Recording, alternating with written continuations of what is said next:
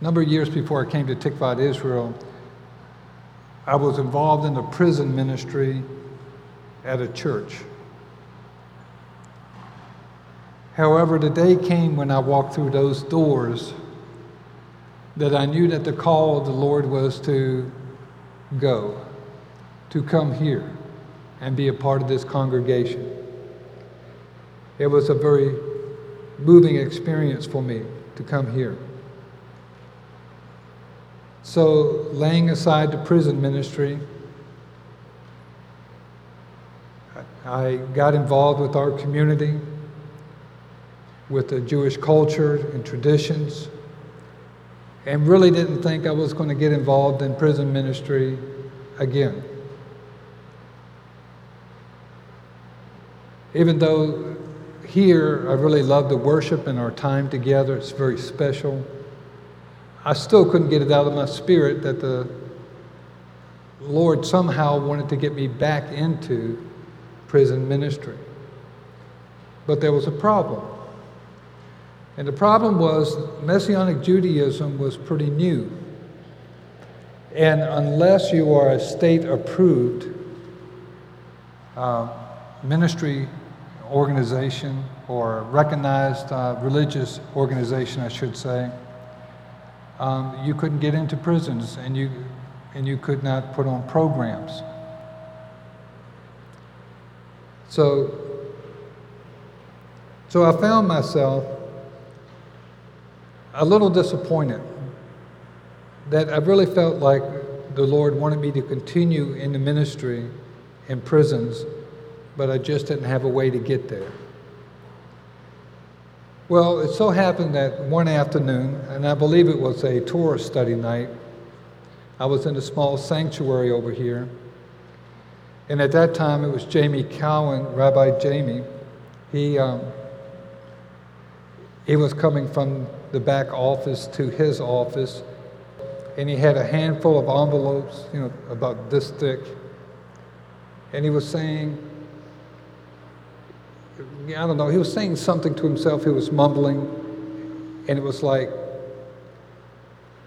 what am I going to do with this?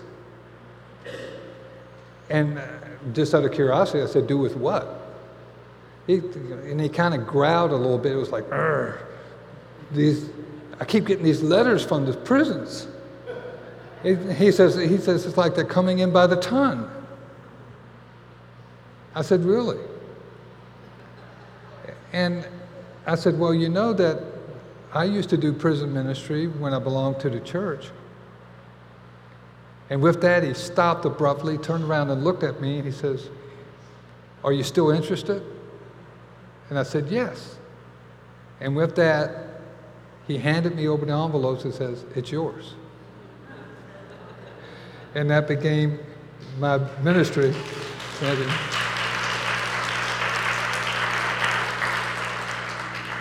And that, and that began my Messianic Jewish ministry into prisons. But the unique thing about that story was, you know, there was a number of years that I had to wait. It was a time of preparation, it was a time of learning. But it was like when the time was right, that door just flew wide open. All that was left for me to do was to accept the challenge and to go. So the question is when is it time to go? Well, we do have some examples in scriptures. In our first example, do we have pictures? Our first example, pick number one, maybe. There you go. Father Abraham. Father Abraham had a unique call. And his unique call can be found in Genesis chapter 12, 1 through 4. That's pick number two. He looks a little young in that picture, I think. Okay, anyway, the scriptures say, And the Lord said to Abraham, Go from your country, your people, and your father's household to a land that I will show you. I will make you into a great nation, and I will bless you, and I will make your name great, and you will be a blessing. I will bless those who bless you, and whoever curses you, I will curse, and all the people of the earth will be blessed through you. So Abram went as the Lord told him, and Lot went with him. And Abraham, or Abram, was 75 years old when he set out from Haran. This word go that's used here with Abraham is a little unique because the first part of the word go means walk it out. Just go. But because of the uniqueness of the nature of this promise to go, it's also a covenant to go. If you go, I will covenant with you. So the whole thing is contingent on the word go. Walk it out. But of course, as we know from the scriptures, is that when Abram went, he didn't know which way he was going. He had no idea. The command was just to go. Put one foot in front of the others and go. Now, think about that for just a second. You are leaving all your security that you know, the comforts of your home, having your kindred all around you, your security, your wealth, and basically even your very identity that's wrapped up in everything around you. Which brings me to the second part of the uh, third part of the word go. Separate yourself. I'm separating you from everything you know, from everything you have trusted, from everything that makes you feel secure. I just want you to go. And you're going to have to trust me. You're going to have to trust me even after you start going, that I'm going to tell you which way to go. You're going to have to trust me in everything because you don't know where you're going. But the Lord would say, I know where. Do you trust me? So, in this particular case, it was time for Abram to go when the Lord told him that it was time to go.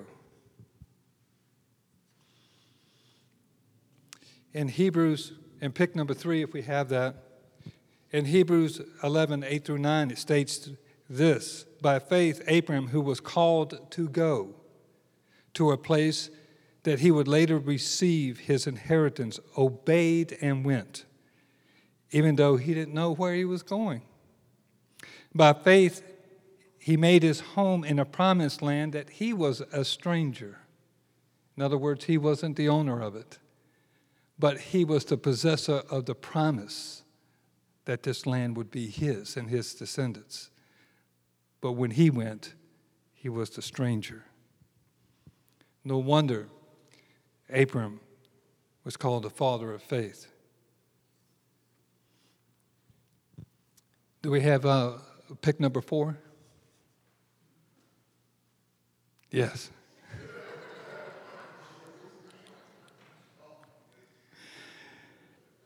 if you see my picture on Facebook, this may look familiar. Moses. Moses. In Exodus 3 9 through 12, it says, And the cry of the Israelites has reached me, and I have seen the way the Egyptians are oppressing them. So now go. I am sending you to Pharaoh to bring my people, the Israelites, out of Egypt. But Moses said to God, Who am I that I should go to Pharaoh and bring the Israelites out of Egypt? And Hashem said, I will be with you. And this will be a sign to you that it is I who sent you. When you have brought all the people out of Egypt and will worship God here at this mountain. So the sign to Moses is the afterthought when it's all over. The sign for Moses that God was with him is when he'll be back there at the mountain worshiping God. Now, let's think about that for a minute. How many trials did Moses have to go through? How many plagues were there? How many? It was a huge event. But Moses said correctly, Who am I to go? He stated that absolutely correctly. Without the strength and the power of God with him, he couldn't go. Do you realize that Moses was actually the first? This is the first time the army of one was actually mentioned. Remember the old commercials about the army, uh, army of one? Okay, never mind. okay, he was the first army of one to go stand in Egypt, talking to the Pharaoh that could take his life at any instant knowing full well the strength and the might of Egypt. It had to be just an overwhelming thought to Moses. How in the world? The army of Egypt is one of the greatest armies in the world. Their oppression is great over the people. I can see no way this is going to happen. And in my eyes, and in my strength, and in my might, and in my wisdom, with all that I have, I can't see this thing happening. But God said, I'll be with you. Go.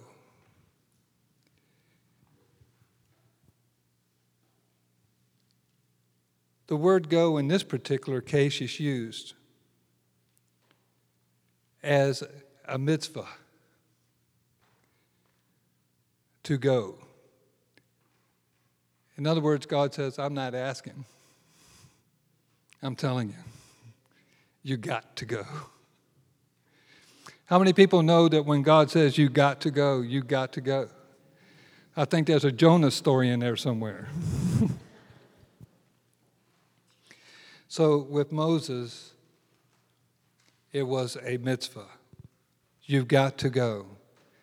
And I love the phrase where the Lord says, to free my people. My people. Hmm. Do we have pick number six? Oh, yes.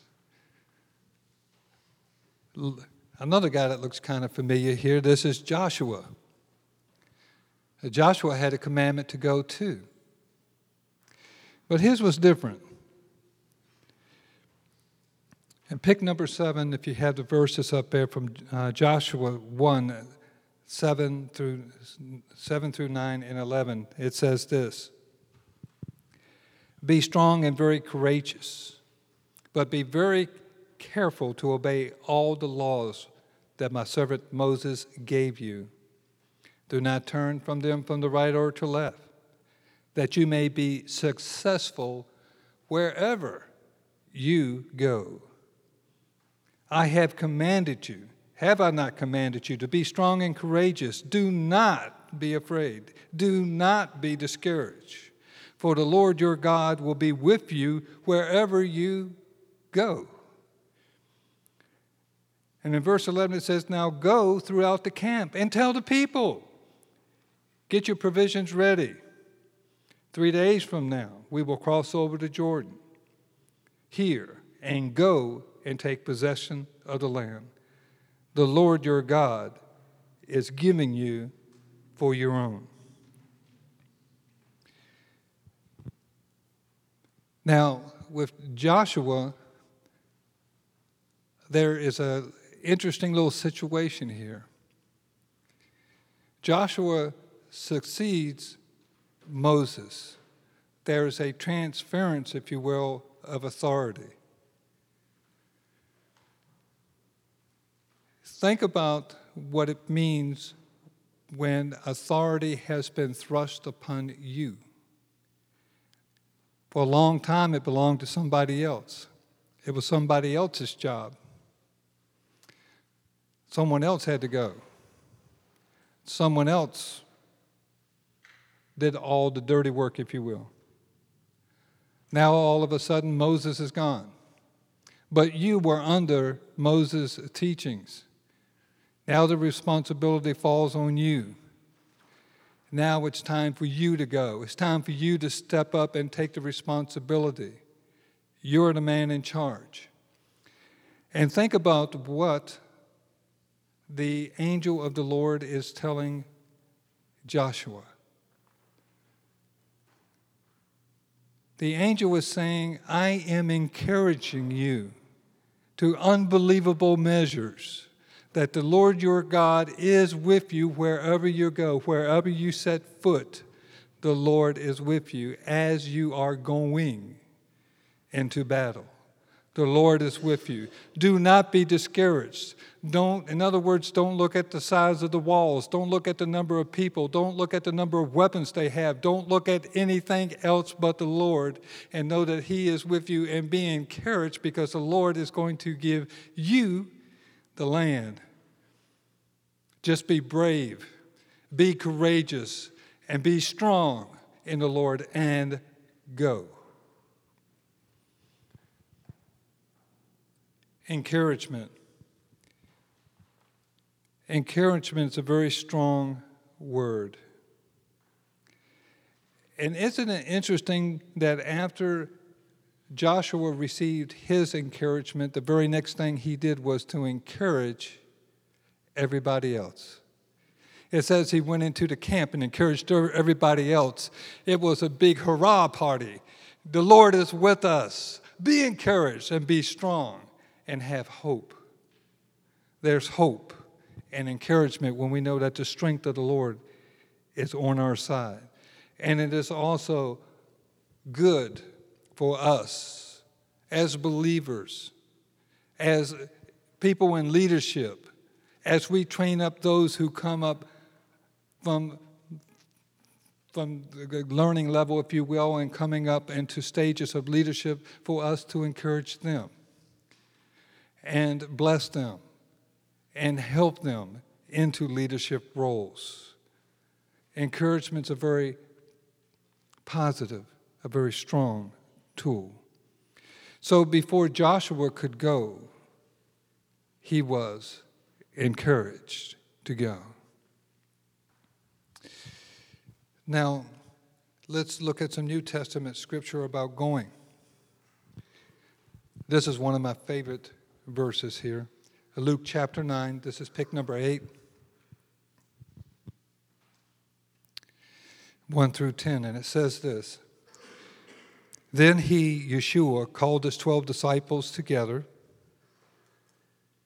he gave them power and authority over all the devils and to cure all diseases. And he sent them to preach the kingdom of God and to heal the sick. And he said unto them, Take nothing for your journey, no money, nor staff, nor script, nor bread, neither take you two coats. And whatsoever house you enter, there stay, and there depart. And whosoever will not receive you when you go into that city, shake off the dust from your feet as a testimony against them. And they departed and went through the towns, preaching the gospel and healing everywhere. And in verse 10, the, and the apostles, when they returned, told him all that they had done. And then he took them went aside privately into a desert place belonging to the city of Bethsaida.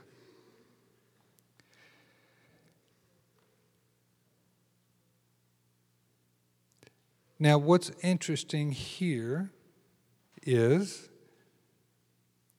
when we started off in verse 1,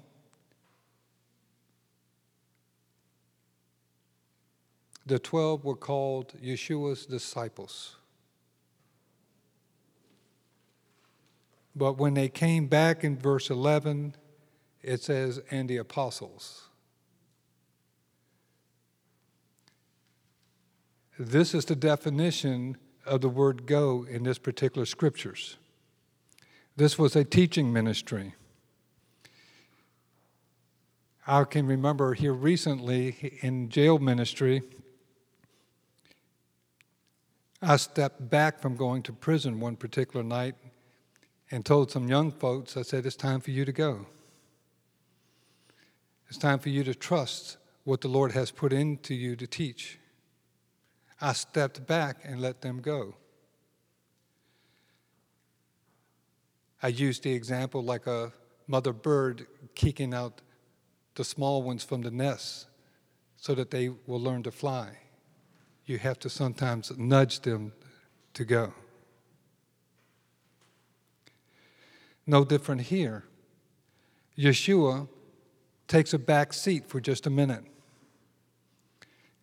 Basically, what he's telling his disciples is that if you're going to learn what I am doing and how I'm doing it, and what it's like to be in personal ministry, then I need to sit back for just a minute and let you go. But you see, when you go, your title changes. You're no longer a disciple.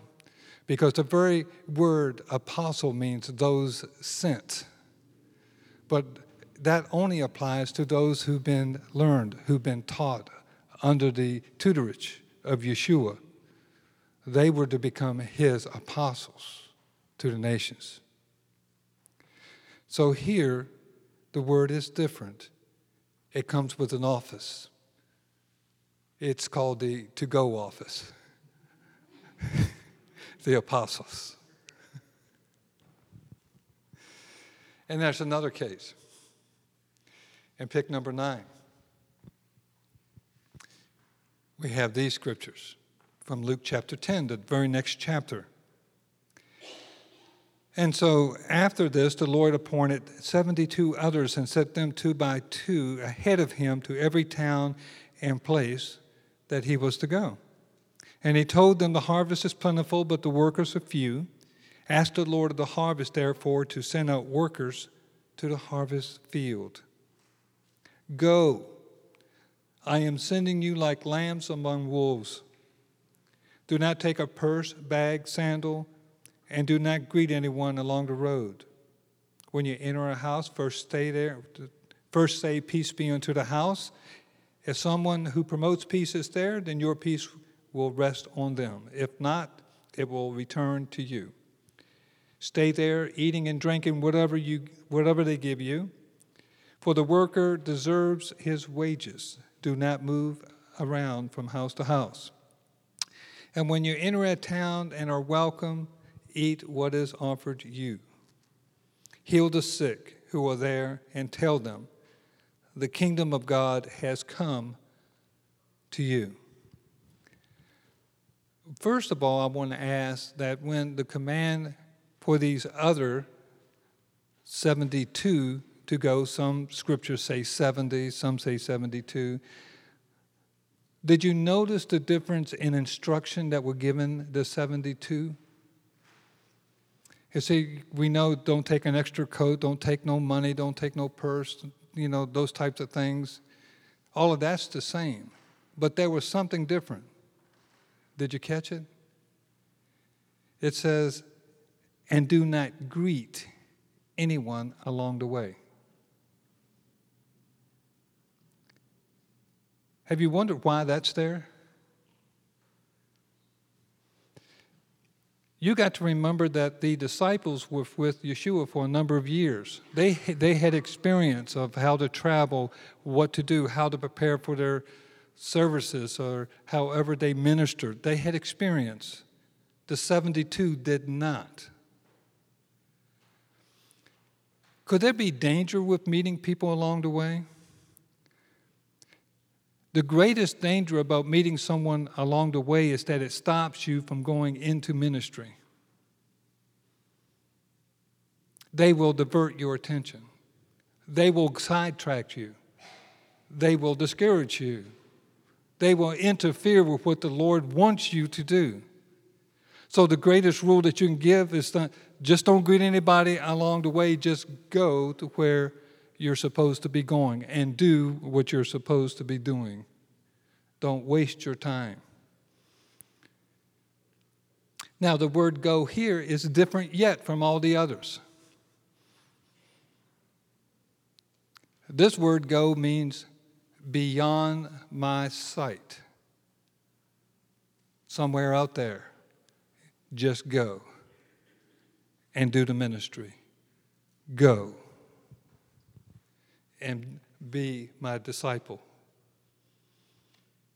Now, what's interesting and different with the 72 is when they returned, they said to Yeshua, said, Lord, even the demons are subject to us in your name. And Yeshua replied, I saw Satan fall like lightning from heaven. And then Yeshua went on further and says, I have given you the authority to trample on snakes and scorpions and over all, not some, all the power of the enemy. Nothing will harm you. However, do not rejoice that spirits are subject to you, but rejoice that your names are written in the Lamb's book of life. And in verse 21 is the only place in all of Scripture you read the following. At that time, Yeshua, full of joy through the Holy Spirit, the Ruach HaKodesh, said to the Father, I praise you, Father, God of heaven and earth, because you have hidden these things from the wise and learned and revealed them to your little children. Yes, Father, for this is what you are pleased to do.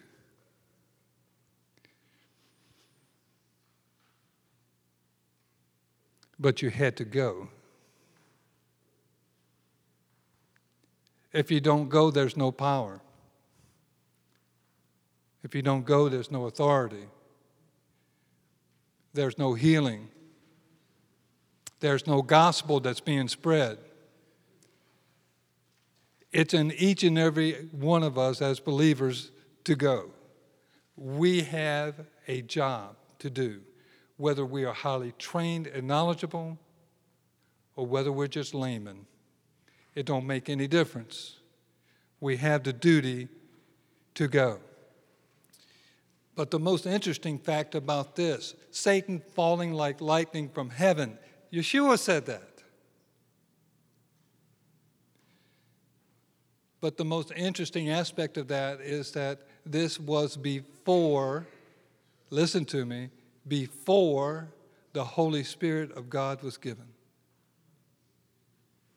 They had the authority of just in the name of Yeshua. That's all they had. The name of Yeshua. And Satan fell like lightning from heaven at his name.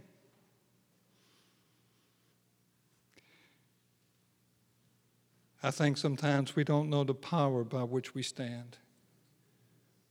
That is our great hope. But we need to learn. We need to go. So, what does all of this mean for us? When do I know I need to go? What is my call to go? I think the most learned verse for us in this area comes from Psalms.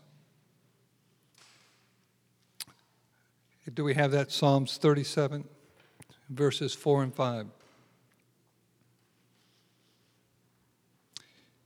It says, Delight yourself also in the Lord, and he shall give you the desires of your heart.